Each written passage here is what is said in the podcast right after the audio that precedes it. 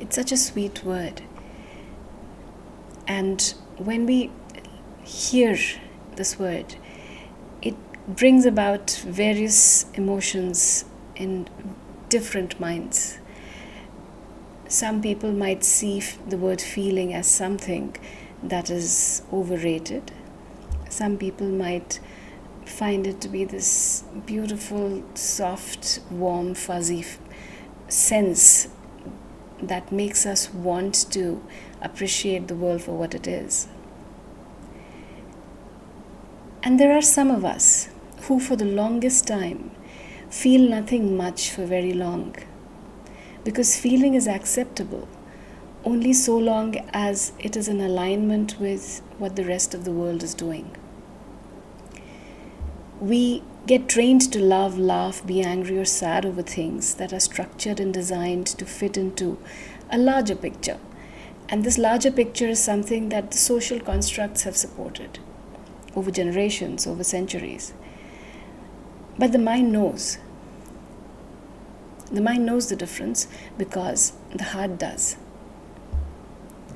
I'm Priya, and I'm here to talk about things that make the world seem a little tougher than it needs to be and a little foggier than it is. This podcast, I hope, is going to help the listeners understand the importance of self-exploration in order to combat these 21st century monsters called discontentment, the madness, the depression, and the 21st century blues, or whatever you want to call it. All of these arise, I feel, because we have locked ourselves within this shell that the society has constructed for us, and we are not willing to break it. If you're one of the many who train yourself to feel what you expect it to, it becomes more difficult to reach to your inner core and find out what is it that makes you you. And if you refuse to accept that this diktat of the world around you, things become difficult because you don't really know how to find your place in the world that does not let you be you. But who are you? Do you know? Would you care to find out? Everything begins with a question, you see. The best things begin with questioning the status quo. So if you live a life that you either don't recognize or agree with or understand or don't care much for, where do you go from there? Do you know what is it that moves you? If you were to drown in something, would it be what you are thrown into or something that lights you up? What lights you up? Let's take a look at this beautiful Leonard Cohen quote. There is a crack in everything. That's how the light gets in. This broken crookedness, the crack, is meant to help us bring the light in. So if there are places and things and corners inside you that are cracked and broken, it's because behind them there are those dark corners where you have questions which people around you didn't let you ask for whatever reason. So what Leonard Cohen means to say, perhaps, I feel, is that you first need to find these little crevices and nooks and crannies where unanswered questions have created an atmosphere where darkness thrives, where shadows lurk, where your fears hide. Once you find them, then dig, then find out the answer. The breaking of this status quo, the saying of, I want to know more of my landscape, is the place from where you begin to understand that light would only light you up when you let it. So what is this link between confusion and light in you?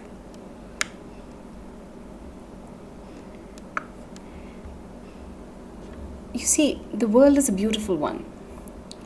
It is also many different things. It is tricky. It is dangerous. It becomes whatever our perspective lets it become.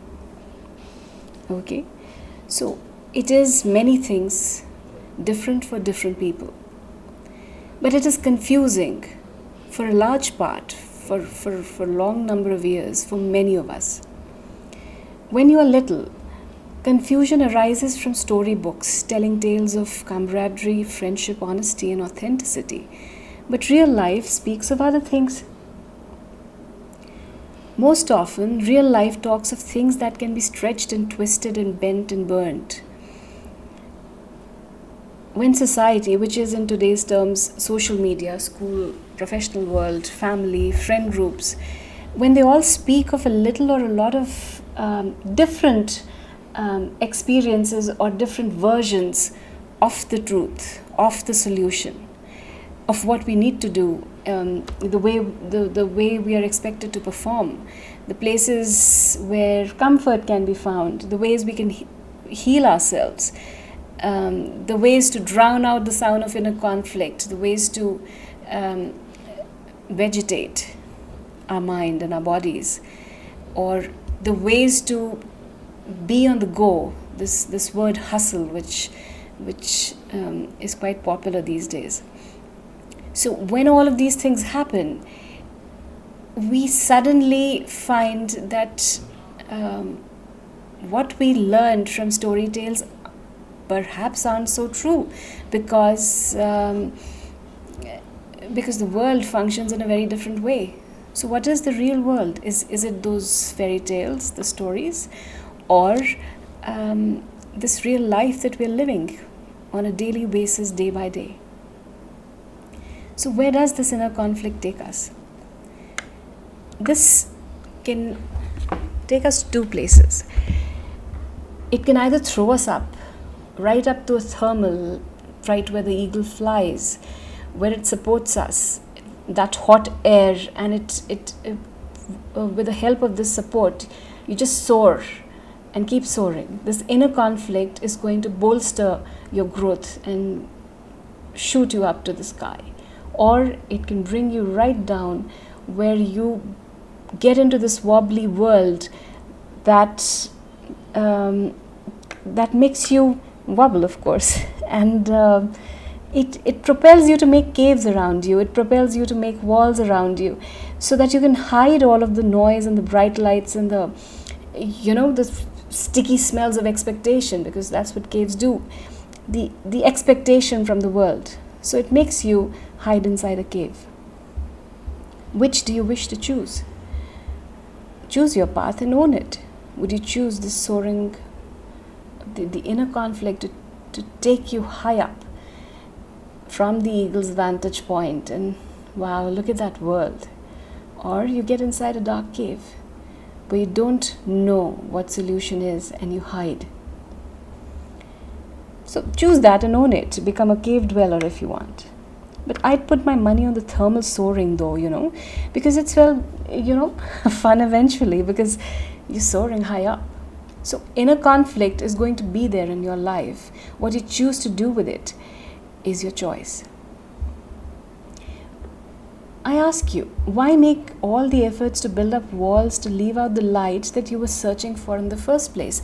Remember, with Leonard Cohen, we were talking about looking for the light, wanting it to come in through the cracks that broke you.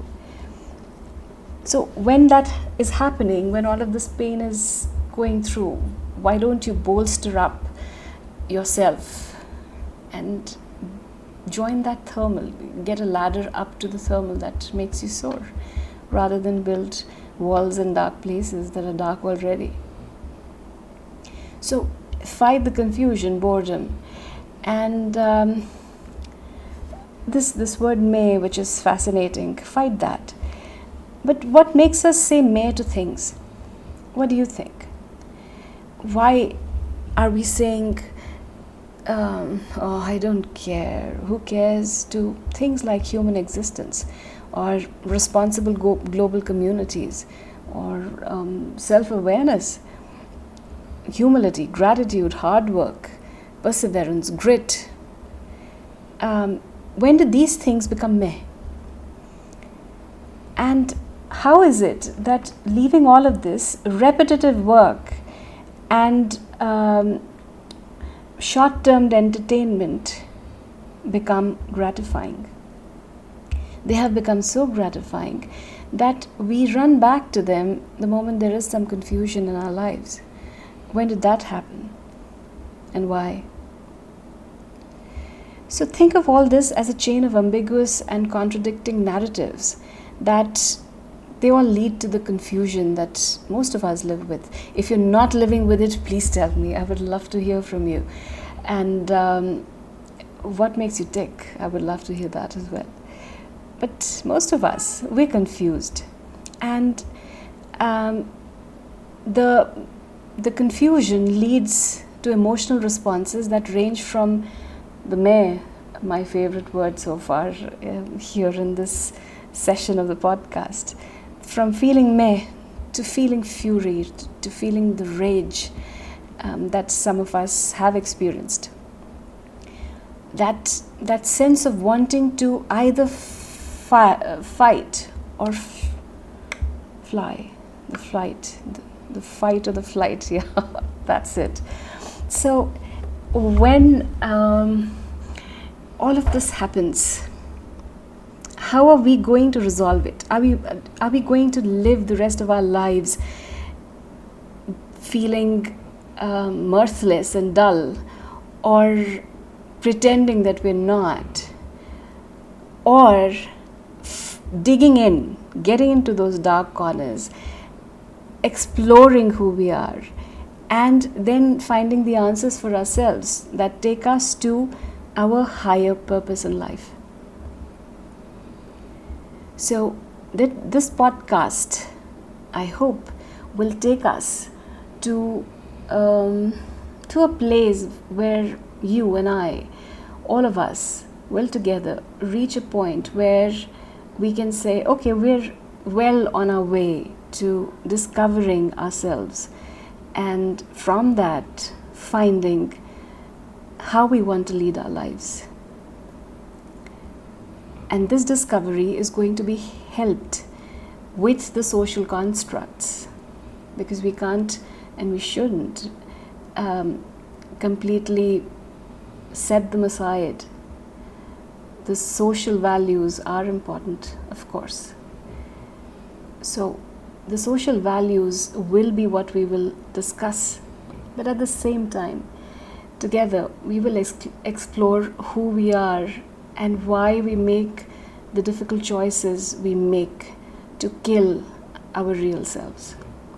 I hope you will be with me on this journey, and I look forward to meeting you again tomorrow. Tomorrow is going to be another day, and I'll see you there.